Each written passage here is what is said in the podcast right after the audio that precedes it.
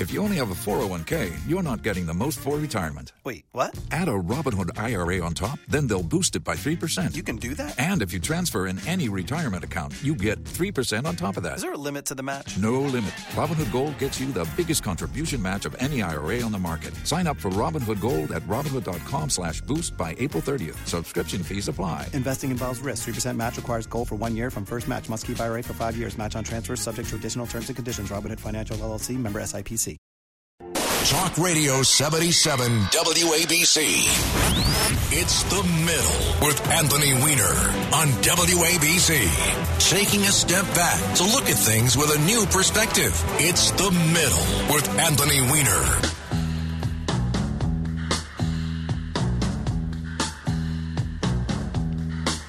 It's the time of the season And welcome back to the middle. Time, give it to me easy. It is so great to have you along. Kitty and Reese in from Great Britain recommended our musical acts. Actually, it was really that's the zombies. And uh, a little later in the show, I'm going to talk about what it's like to be a tour guide for British tourists when there's USA England soccer in town. And also when Curtis comes in at the top of the hour from 3 to 4, we're going to talk about Eric Adams traveling off to Doha himself and what that means. Imagine that. I imagine that Curtis has some thoughts about soccer in general. Now we're going to try not to do the cliche, ugly American talking about soccer, but it is called soccer, right? Can we just agree on that? That at least we have the name of it right.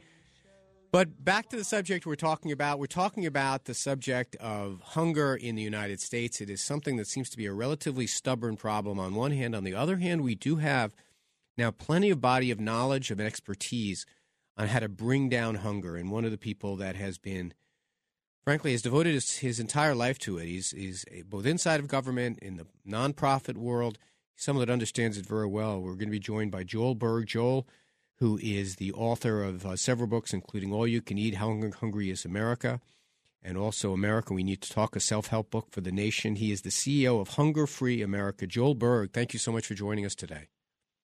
Oh, thanks for having me on. You don't want to talk about the zombies? Can you name their only other hit? Well, you're going to get a chance to hear it.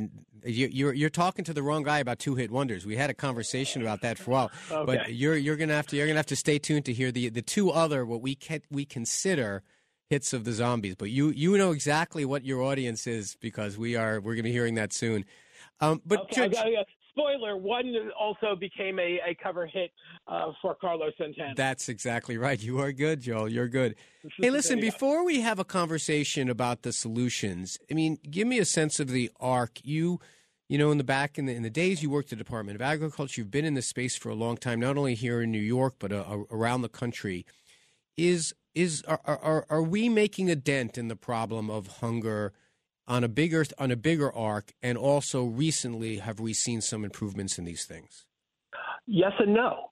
The bottom line is public policy matters, and when the public policies are working, hunger goes down. When those policies are reversed, hunger goes up.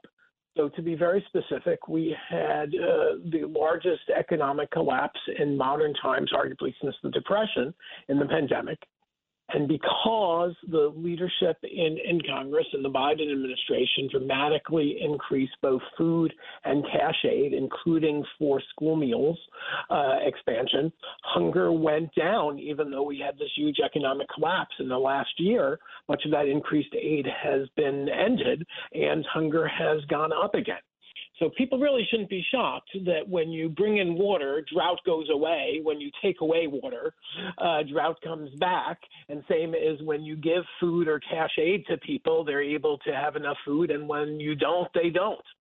And what are the two, two or three biggest public policy successes in dealing with hunger? I mean, I'm putting putting aside the dollar amounts that go into them. What what are the policy things that we've done that help people feed their families? Well, first, I'd say raising the minimum wage.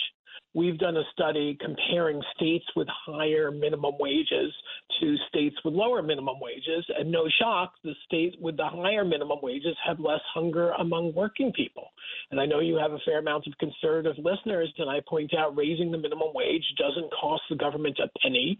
It rewards work. We all want to reward work, so raising the minimum wage works. Uh, the Social Security Act, going back to the 1930s, we know that before the 1930s, the poorest people in America were senior citizens. And today, while there's a lot of poverty among senior citizens, there's less poverty and hunger among senior citizens than among children because of Social Security.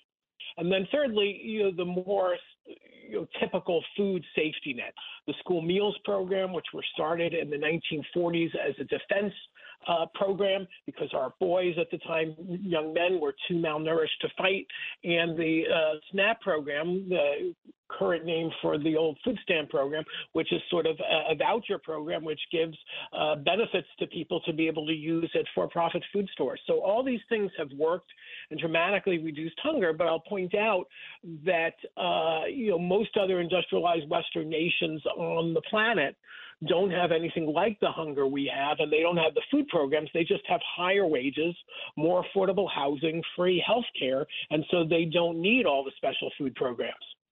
And when we provide benefits in the form of SNAP or food food stamps, it's a fairly streamlined process, right? We basically give them credit to buy food anywhere in their neighborhood and they just go and spend it in a local store. So it's not like this is a it's not a centrally government run kind of program the way some people might envision envision it. It's a it's kind of a straight economic stimulus program, isn't it? Exactly. There are some uh, programs, countries with more government intervention than here, like Mexico or India. And when there's a government food program, you go to a government food warehouse to get government food. In America, the SNAP program really is a voucher program.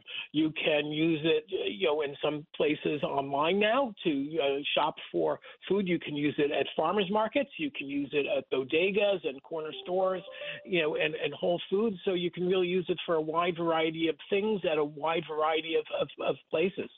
But I, I recall hearing stories from constituents, and sometimes I still hear get calls like this from time to time, saying that food stamps you know, why are people lining up for food stamps when they look like they're well dressed? They have fur coats. It's probably an exaggeration. And they're using it to buy beer. I mean, w- w- talk about some of the myth- the myths about the SNAP program that are frequently thrown up when people talk about trying to expand it. In fact, I think we discussed this the very first time we met, and you were telling me about some constituents who raised those concerns uh, to you. Well, well, first of all, uh, you know, you never know someone's situation by what clothing they have. Their their one article of clothing may be the last thing they took from the old country, so to speak. But the fact remains: the vast majority of of hungry people, of people in poverty in America, are working. They're working hard and playing by the rules, and they just don't earn enough to feed their families. Uh, then many people who are hungry are children, senior citizens, uh, people with disabilities, and and uh, veterans the the the percentage of people who are these sort of stereotypical lazy bums who are able-bodied people who never serve the country who just don't want to work that's really more a myth than a reality.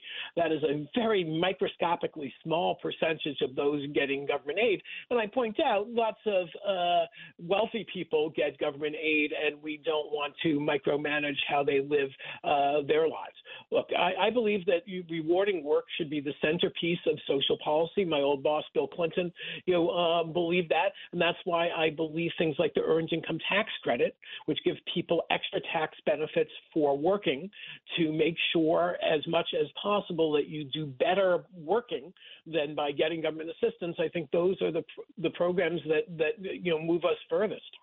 And when you when you look, you have a footprint in. Uh, by the way, we're talking to Joel Berg, who's the CEO of Hunger Free America, uh, one of the premier hunger organizations uh, um, out there, anti-hunger organizations out there. When you when you look around the country, I'm always surprised when I look at your studies that it's not. This is not just an urban area Bronx problem, and there's we do have a problem in the Bronx, but very often the counties in upstate New York counties in rural areas have high levels of hunger. Hunger is not something that is purely a New York, a, a, a, blue or a red problem. It seems to be all over the country. Absolutely. In the last week, I did events in, in Rochester, New York, Albany, uh, New York, and, and the Bronx.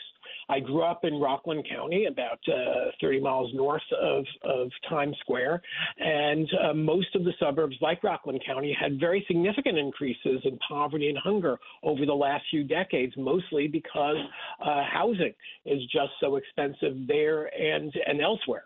So hunger is a problem in every rural urban and even most suburban communities of the United States. A lot of people don't know that hunger is a serious problem in the Haredi Jewish community, ultra Orthodox Jewish where some of the you know adult males particularly have limited incomes and uh, at least on average fairly large uh, households.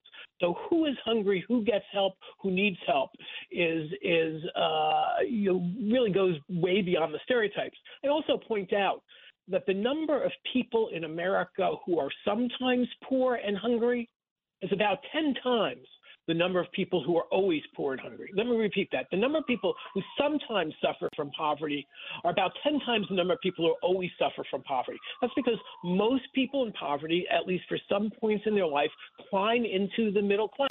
They get a better job, they're doing well health wise, and then something happens.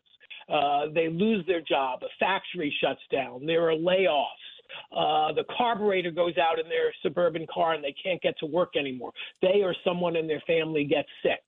So there's a lot of fluidity between the lower middle class and people in poverty and vice versa than most people think. A lot of social policy, a lot of media focuses on the so called underclass. That does exist, people who are perpetually poor, but that's not the biggest problem in America. It's really about lack of economic opportunity. And you know this very well. The decline of the middle class is often seen as an entirely different issue than the poverty issue in America and the hunger issue in America, but they're really the same issue. Yeah. So we just have one one minute left. The new Congress is, is being seated in January. The House, the, the Senate will stay in Democrat in Republican hand in Democratic hands. In the House, if you had to give some advice to Speaker, most likely Speaker McCarthy, about like some middle of the ground, middle ground, non-ideological things that we can do to deal with this problem. What are a couple you'd say that, that you would hope he gets started with right away? Well, first, I got to get in the plug. If any of you can afford to donate to Hunger Free America, go to hungerfreeamerica.org. You can also volunteer there. You can also find out where you can get food if you need it. But the advice I'd give to the Republicans in Congress is remember the old fashioned bipartisan tradition of this, of Richard Nixon and Bob Dole, and do something basic like make it easier for kids in rural areas and suburban areas to get free universal school meals. That's something that can very much be done in the lame duck session, will help many of the districts you represent, will reduce paperwork and bureaucracy. So that should be something that Republicans are for. That's great. Joel Berg, who is the CEO of Hunger Free America, uh, an organization that he mentioned you can reach out to online to make uh, donations and also find an enormous amount of resources about where to get help if you know people who are dealing with hunger. He's also the author of a couple of great books, the latest of which was America We Need to Talk, a self help book for the nation. Joel Berg, thank you so much. Have a great Thanksgiving holiday, and I appreciate all your service. Thank you, Anthony. Have a good one. We're on the middle. I'll see you on the other side.